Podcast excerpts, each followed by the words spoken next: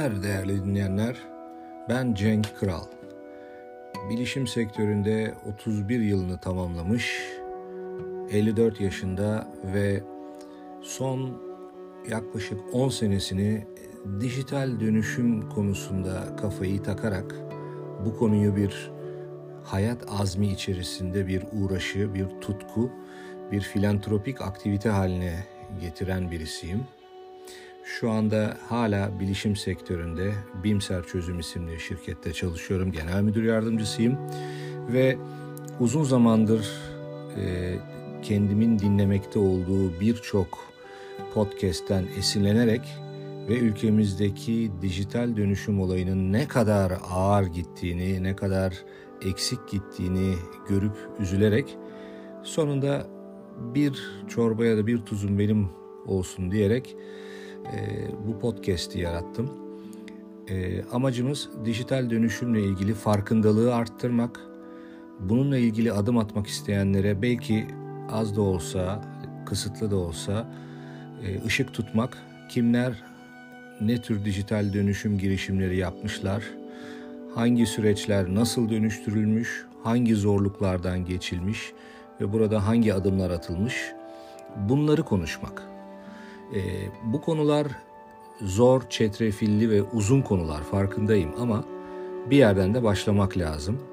Çünkü e, belki bana sorabilirsiniz niye buna bu kadar kafayı taktın, nedir senin zorun diye. Şu sebepten dolayı kafayı taktım. E, belki de şu son 4-5 yıl öncesine gelene kadar ki global ekonominin içerisinde Türklerin ve Türkiye'nin bulunduğu yerden hoşnut olmayan biriydim. Ee, Birçok alanda çok enteresan atılımlar oluyordu, olmuştu. Ama ben burada Türk varlığını daha ziyade hizmet alanında e, çoğu şeyi de taklit ederek bir nevi copy paste türü yanaşan e, bir şirket olduğunu, bir ülke yapısı olduğunu görüyordum. Bunu değiştirmek istedim. Ee, ama hani bunu benim tek başıma şahsen değiştirmeme gerek yok. Aslında istedim demeyelim. Burada farklı oluşumlar olmasını bekledim. Ee, ve dijital dönüşümle ilgili konuda ilgilenenleriniz mutlaka bilecektir. Bütün dünyadaki ekonominin neredeyse bütün kartlarının yeniden dağıtıldığı bir dönemde Türkiye'den de orijinal, enteresan, değişik bir yaklaşımla varlığımız olsun istedim. Çünkü daha 2-3 sene öncesine kadar adını bile duymadığımız şirketlerin ekonomik yapıda ne kadar değişik, ne kadar e, üst noktalara vardığını gördükçe e, neden Türkiye'den de böyle bir şey olmasın diye düşündüm. Benim dijital dönüşümle ilk e, iştigalim 2009-2010 civarında bu tabirlerin daha ilk piyasaya çıktığı dönemlerdi. E, o zaman Oracle ismindeki büyük global bir bilişim şirketindeydim. Ve doğal olarak tabii bilişim e, alanındaki şirketler e, bu alanda önderlik ediyorlar. Çünkü esasında onların ürettiği çözümlerin kullanılacağı günler ve ortamlar oluşuyor dijital dönüşüm dediğimiz zaman.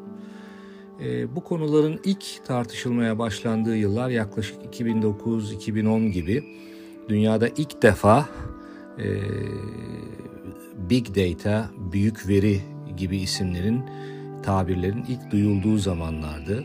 Daha sonra IoT teknolojilerinin e, hayatımıza girdiği günlerde başladıktan sonra e, dijital dönüşümle ilgili çok enteresan yeni oluşumların ortaya çıktığını görüp e, bunu o zaman çalıştığım şirketlerin içerisinde müşterilerimize yönelik bir e, yeni bir yaklaşım tarzı olarak sunuyorduk. Ee, ama birçok şirket, birçok ülkede birçok şirket henüz daha bunun tam olduğunu anlamıyordu. Dolayısıyla e, bu aşağı yukarı 8-10 seneye yayılan bir süreç geride kalan ve de e, şu anda dijital dönüşüm alanında farkındalığın ne durumda olduğunu soracak olursak Covid-19 öncesine kadarki olan dönemde e, genel anlamda e, Kuzey Amerika e, önderliğindeki oluşan şirket yapılarında görülmekle beraber hala dünyada ciddi anlamda bir yeteri kadar anlaşılamama durumu vardı. E, işte buradan hareketle ben de bunu bir podcast yayını içerisinde tabiri caizse maruzatımı anlatayım dedim. Size önce kendimi tanıtayım. 1966 İstanbul doğumluyum. Ee, çocukluk, gençlik dönemlerim hep İstanbul'da geçti. Ee, Marmara Üniversitesi İktisat mezunuyum. Ee, mezuniyetimden sonra üniversitede e, yüksek lisans yaparken bilişim sektörüne girdim.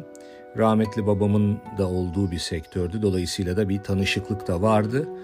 O zamanlar NCR ismindeki e, belki çoğunuzun ATM para çekme makinalarından tanıdığı ama o zamanların çok büyük şirketi olan NCR'da başladım. Yaşantımın bir kısmını Amerika Birleşik Devletleri'nde NCR'ın Dünya Genel Merkezi'nde e, ürün pazarlama müdürlüğü yaparak geçirdiğim bir kısmında. Sonra 1993'te Türkiye'ye dönüp e, NCR'ın satın aldığı ama sonradan ayrı bir birimi haline gelen Teradata isimli veri ambarı alanındaki çok tanınan o zamanlar çok tanınan bir şirketiydi. Ee, oraya geçmiş oldum ve 1998'de de e, gene bilişim sektörünün oldukça tanınan dünyaya belki de ilişkisel veri tabanı kavramını öğreten Oracle şirketinin Türkiye organizasyonuna geçtim. Ee, benim Teradata ile başlayan e, karar destek sistemleri, veri ambarı gibi konular ki şu anda e, AI, e, machine learning gibi konularla hep e, kılıf değiştirmiş halde ama benim bu konulara girişim ta 90'ların başlarını buluyor. E, Oracle'da yaklaşık 14 yıllık kariyerimden sonra 2012'de SAP'ye geçtim. Gene bilişim dünyasındaki kurumsal yazılımın dev firmalarından birisi. E, SAP'ye geçişim aslında Türkiye dışında aktif çalışmakla ilgili dönemimin başlangıcıdır. E, önce Dubai'ye, ondan sonra da e, Madrid, İspanya'ya e, geçtim ve yaklaşık 6 yıllık bir İspanya serüveni oldu. Bu e, serüvenin tam ortasında tekrar Oracle'a döndüm. Oracle'ın Avrupa, e, Orta Doğu ve Afrika coğrafyasına yönelik analitik çözümlerinin başındaydım. Ve 2017 yılında e, 2017 yılının Eylül'ünde Oracle'dan ayrıldıktan sonra yıl sonunda Türkiye'ye döndüm. 2018 yılında da şu anda çalıştığım Bimser Çözüm Şirketi'nde genel müdür yardımcısı olarak e, çalışıyorum. E, iki tane oğlum var. E, ikisi de şu anda e, genç delikanlı ve doğal halleriyle dijital dönüşüm çağının içine doğmuş çocuklar. Dolayısıyla benim dijital dönüşümle ilgili sürecim esasında onların da yardımıyla çok enteresan bir bilinç haline gelişti. Evet, bu podcast'in birinci episodunun en azından kendi hikayem olmasını istedim. Sizlere anlatmaya çalıştığım e, herkesin irili ufaklı bütün şirketlerin muhakkak geçmesi gereken bir dönemden bahsediyoruz. E, dijital dönüşüm olgusu işte böyle bir olgu. E, Zen Budistlerin dediği gibi her 18 yılda bir yaşam tarzı değişiyor. Ve bu yaşam tarzı değişimleri de e, ekonomide, iş hayatında zaman zaman bütün kartların, kuralların yeniden dağıtıldığı bir dönemi oluşturuyor. İşte dijital dönüşüm olayı da aynen böyle bir olay birçok şirket, e, birçok kişi ve birçok şirket ne yazık ki tabirin ilk kelimesindeki dijital lafından dolayı konuyu sanki dijital teknolojinin e, gadgetlarıyla, aletleriyle e, oynaşmak, onlarla ilgili proje yapmak olarak görerek esas ikinci kelime olan dönüşüm tarafındaki e, o büyük olguyu nedense göz önüne almıyorlar. Bunu almadıkları için de eski zamanın ruhuna artık aykırı kaçan yapıların ön yüzlerindeki dijital e, ambalajlar gibi oluyor yaptıkları projeler. E, çok eskiden Türkiye'de e, Türk usulü kovboy filmleri çekilirken belki duymuşsunuzdur. O zamanların çok yaygın esprisiydi. e, kameranın görüş alanına giren yerde sanki Western kasabasının barları, dükkanları gözükürdü ama aslında onlar birer portakal kasasından yapılmış ve sadece ön cephesi olan, arkası bomboş olan e, setlerdi. E, işte ne yazık ki bazı şirketlerin dijital dönüşümle ilgili eforları da böyle e, aynen film setindeki portakal kasalı ön yüzden arkaya gitmiyor.